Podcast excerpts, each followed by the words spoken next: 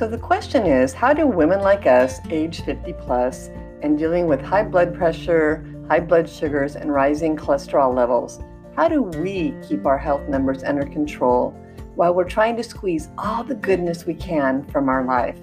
That is the question, and this podcast will give you the answer.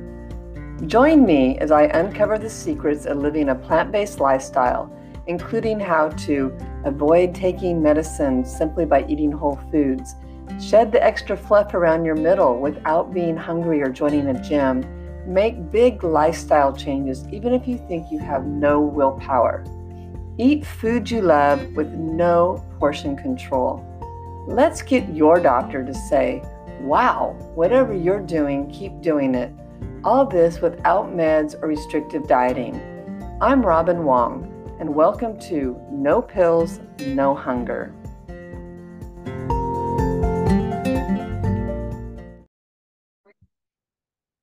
Hi, everyone. Welcome back. So glad you're here. Hope you're having a great day.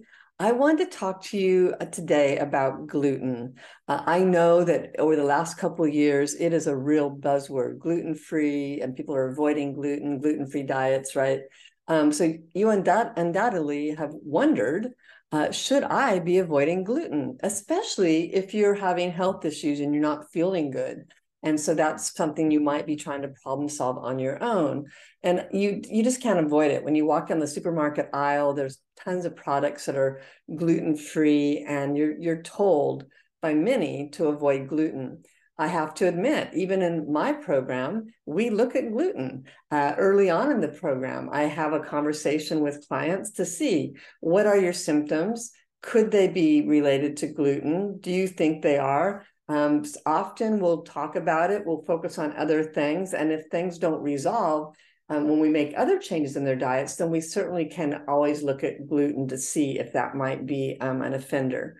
So what is what is it? What is it exactly? Gluten? Well, it's you know it's basically a mixture of proteins uh, found in wheat. And so wheat products are one of the things that you avoid if you're uh, trying to avoid gluten. Doesn't mean you have to avoid, avoid all grains because not everything's wheat derived, but so often people just avoid all grains thinking that they're they're doing gluten free. So for example, brown rice and quinoa are not wheat based. So you can eat those and I encourage you to. They bring a bunch of different vitamins and minerals to and and flavor and enjoyment to meals.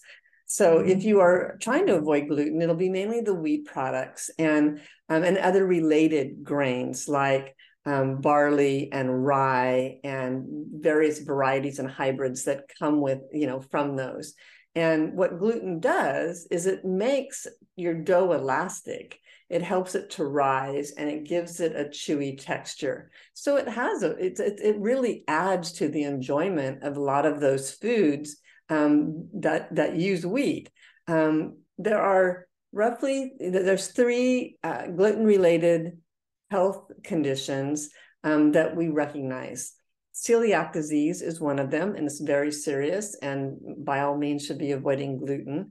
Uh, wheat allergy, also, there's a true allergy there, so you want to avoid it. And then there's gluten sensitivity. And if you are sensitive, it definitely affects you. So determining where you are on that sensitivity scale will also help you A, feel better, and B, maybe you can eat certain types of gluten in certain amounts. So just know that's why we look at it in my program, and I encourage you to do the same. And, you know, the thing is, is, you know, not everybody falls into that category, yet we hear so much about it and we aren't feeling good, so we think it must be gluten. So I just want you to make that decision for yourself. Um, for people in my program, we do it together. I help them figure that out. So one person out of every hundred have celiac disease. Uh, one in a thousand has a wheat allergy, and the the amount of gluten insensitivity we just don't know. We don't know how many people that is. Um, it could be, um, you know, up from a half percent to thirteen percent. That's what the estimates are, and so just know that um, even people that have taken tests and show they are not gluten sensitivity have gluten sensitivity react to gluten, and those who have reacted gluten find they can still eat it. So it really makes you wonder: is it truly a dose-related sort of thing? However, with celiac disease, it's serious. You really need to. It's a genetic autoimmune disease. Um, and it's basically you your body has an abnormal immune uh, response to gluten proteins when you eat them um, and it, the disease actually damages the lining of your small intestine and it interferes with nutrient absorption so people with celiac need to be careful about a not being exposed to gluten from wheat products but also from a lot of the other products that use gluten and have or have gluten work their way into it. It can come from cross contamination in a restaurant. It can come from products like soy sauce or beer or um, maybe even a lip gloss. You have there. It, it, works its way in so many different ways. So if you have celiac, uh, you can go and get a list off the celiac disease uh, organization type website and learn all the ins and outs because any amount for somebody with celiac um, is is really detrimental, and you don't want to have that damage done to your small intestines. And you should be under the you know working with a doctor or a dietitian to really make sure you're getting everything in your diet to um, improve the the absorption and really stay healthy. And so some of the classic con, um, celiac disease symptoms are chronic diarrhea, um, abdominal distension, loss of appetite. Um, it, long term, it can affect your liver and you know your intestinal health. Um, and because you're not absorbing so well, it can actually contribute to malnutrition.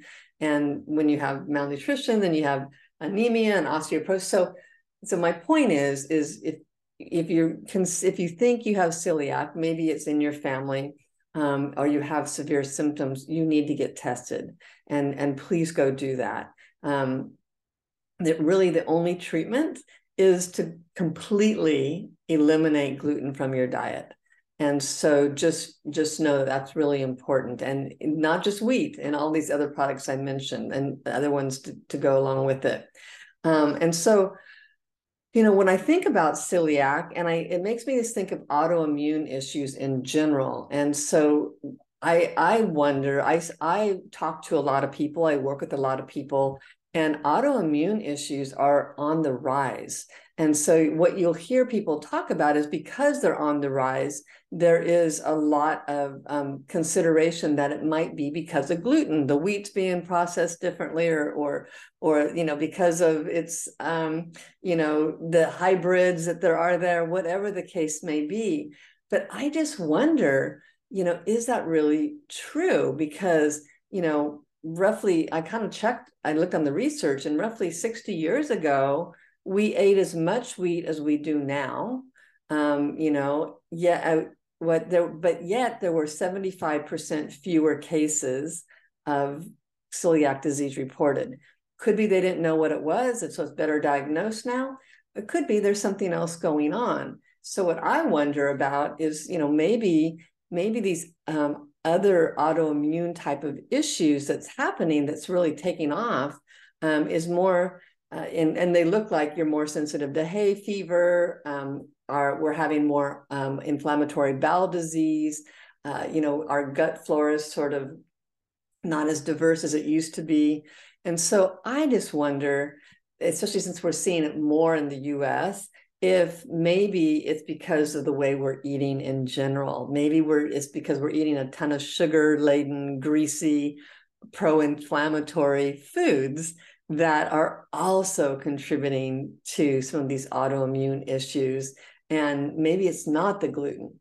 Just trying to be devil's advocate here because I just want us to look at all the parameters and um, and you know maybe gluten is a culprit or a contributor. I don't know. I don't know. So um, it just could be that you know maybe our we know so much with our gut health is so important. Maybe the fact that we are you know use antibiotics more heavily we eat animal products that have antibiotics in them, so they work their way into our diet. And maybe that that um, aspect, those antibiotics, are also affecting our intestinal microbiota uh, communities that then in turn affect our immune systems because 80% of our immune system is in our gut. And so you have to kind of start wondering what's going on there. All right. The, the second thing with um, is wheat allergies. And you know, it's very different from celiac disease. Wheat allergy is an overreaction of the immune system to gluten or other wheat products. Um, and it's it's most common in children, and they typically outgrow it by the age of three.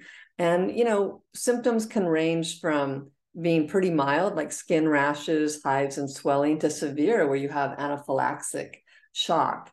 So, you know, in wheat allergies, uh, the immune response does not permanently damage the body tissues like it does in celiac disease. But it's still serious, especially if you're, you know, I don't care if even they're mild symptoms. It's miserable to have a skin rash and have hives, right? Um, and so just know that if there is a child, hopefully they'll grow out of it. If that, if you're not a child and you're still having it, you should really look at reducing your wheat uh, consumption. Okay, and just focus on the other grains. And then we have the gluten sensitivity. And so it's a wheat sensitivity. Um, it's, or they sometimes will call it non celiac gluten intolerance. Um, and it's another category of gluten related disorders. And so symptoms of gluten sensitivity are having sort of that irritable bowel type of changes in your bowel habits, um, where you're either constipated or diarrhea back and forth, um, a lot of bloating, that sort of thing. Um, and so abdominal pain and and you know so really it affects your GI system a lot. Um, but it also could be brain fog. It also could be headaches. It could be fatigue, depression, skin rash, anemia, joint and muscle aches are can all fall into that gluten sensitivity. Now, a lot of those things, fatigue and depression and headaches, brain fog, can come come from other things as well. So it's really hard to pinpoint what the underlying cause is. And so gluten might just be one of them that we look at, but I also want to look at is there something else? And that's what we do in my program is that we look at other things and and try to remedy those first and and then if we're not then we start looking at the gluten and so um, you know gluten sensitivity i think is a, a broader range it's less understood than say celiac disease or even a wheat allergy that's understood because we know it's an allergy happening of some sort and so we don't really understand why the insensitivity is happening or how much gluten can be tolerated. Like I said, it could be a very much a dose related uh, reaction. And so, and we don't really know if it's reversible or not. And so, you know, you know, or if it causes long-term complications. There's a lot of things we don't know about it. A, because I don't know if it's been studied or not, but studied a lot. But I think B, because a lot of the symptoms are are, are very variable, and and it's it could be dose related. So, you know they've done studies that look like that that it is a true thing and so that gluten sensitivity it can be shown that people do have more symptoms with a certain dose of gluten. So that's why it's worth looking at but it's also worth looking at um, you know some of your other things that you're eating and see if um, those make a difference as well. And so I think uh, one of the things that you know I want you to do to get started is you know if you suspect you have a gluten sensitivity, um, I want you to get an evaluation. You know, undergo a formal evaluation to ensure that you you don't have celiac disease. Let's rule that out. Uh, you know, and that and it would look like maybe getting a blood test and maybe a small intestinal biopsy is pretty invasive, but it depends on how bad your symptoms are. Okay. And if we've ruled out everything else, this might be the next step. The second thing you could do is you could go on a gluten free diet, um, which you should be on if you have celiac disease. Okay. Um, you know, and it definitely, definitely you want to be on a, a strict gluten free diet for sure. And then if you don't have celiac disease, you know, improve your diet the best you can. Um, you know, you can do the, the initial blood test and see if that's negative um, that and you you know you don't have celiac disease, but you're still having symptoms, then take the steps to improve your diet for sure. and eat as many fruits and veggies and whole grains and beans as possible and avoid the refined or junk foods. See if you start feeling better with that first. Okay. And then if you're not, then explore other causes and improve. You know, if, if improving your diet doesn't change how you feel, it's time to really look at other reasons you're having GI issues. Okay. And and then when all else fails, maybe it's time to go gluten free. That's what I do with my clients. And then say, okay, we've tried everything else. You're still having some of these issues. Uh, let's let's play around with your dosage of gluten. You know, can you still get away with eating a whole grain sandwich now and again and avoiding more of the refined uh, flour type foods with gluten? That's where I usually start. And so just know it's, you know, um, it's it's no fun eating a gluten free diet, and a lot of the gluten free alternatives have a lot of other things in them we don't want preservatives and sugar and salt and and maybe some added fats right? So i would always want you to lean into eating true whole grains first and and seeing how you feel.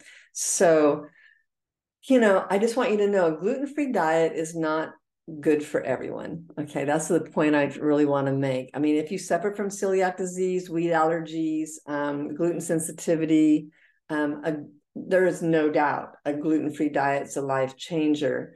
But I want you to realize that eating whole grains um, is is really good, not bad for most of our health, for most of us, if we don't have those conditions. You know, they are whole grains are low in fat they're nutrition they sat nutritious they satisfy our hunger and you know more important you know they really are health promoters and they're linked to reduce risk of coronary heart disease cancer diabetes um, and obesity.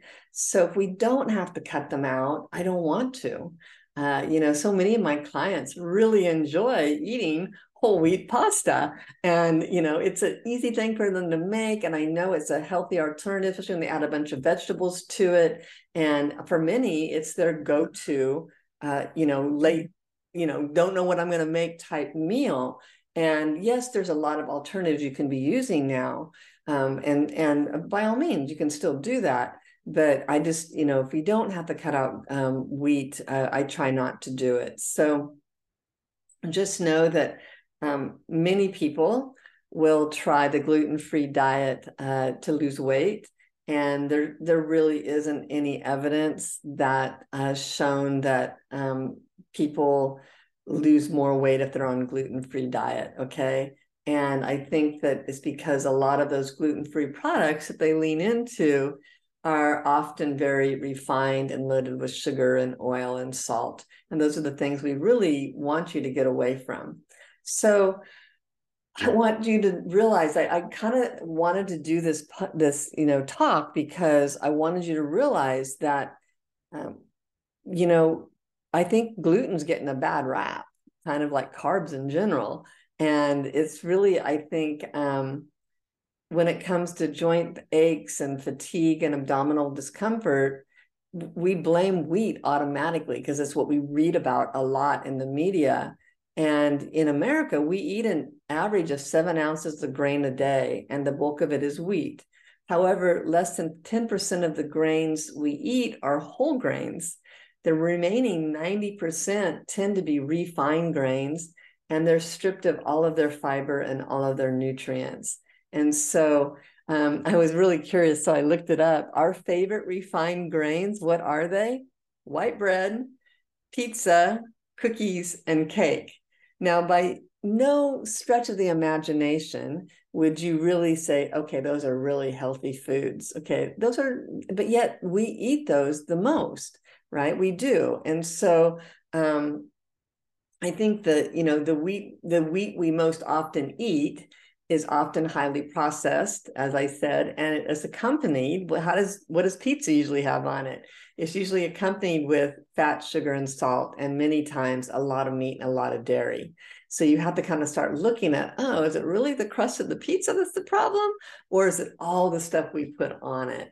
So just I want you to keep thinking about that. Um, and I think that so so many people have told me they'd cut gluten out and they didn't feel any different. Um, be, and doesn't surprise me uh, because I don't necessarily think that we need all of us need to cut it out. So I guess one of the questions you could ask is, you know, how what I ask my clients are you experiencing improvements um, because we removed the wheat or is it because we've cut out some of those other foods and that's why i do that first to see if that will make an impact. And if not then we move into the wheat we discuss it early on because i want people to be aware of it. But when we get one-on-one and have that further discussion and they say no i'm actually you know i'm two weeks into the program. I'm already having more energy. My constipation is gone, my bloating is gone, then that starts telling me that it wasn't actually, we don't really need to re- remove gluten at that point because everything else we we focused on is starting to really give them the relief that they're looking for. So just know, I guess in summary, I guess to finish this out, that gluten free is appropriate for some people um, especially those with celiac and wheat allergies. If you know you have a gluten sensitivity, um, but you know it's not 100% for everybody, and so um, for most of us, if we focus on just eating more whole foods, less refined foods, and really, you know, what does whole foods look like? Eating your whole grains, uh, fruits, veggies, and beans I think you you'll see a lot of improvement some of those from some of those uh, symptoms that you've been trying to improve on. All right. So I hope that helps you, and uh, I look forward to hearing your comments. Thanks so much. Have a great day.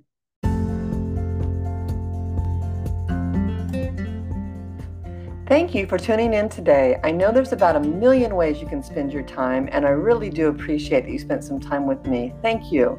If you got something out of this episode and know someone who would also appreciate it, make sure to share it with them. We are all trying to get healthier in order to live well, and you can show them you care about their health by sharing the, these messages. Want to start improving your health today? One place I like to start with clients is breakfast, since morning habits are the easiest to build.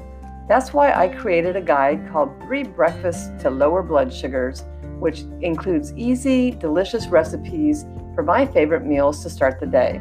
Pick it up today for free at page.nutritionwithrobinrdn.com forward slash guide or click the link for three breakfasts to, breakfasts to lower blood sugar in the show notes. Thanks again and see you in the next episode.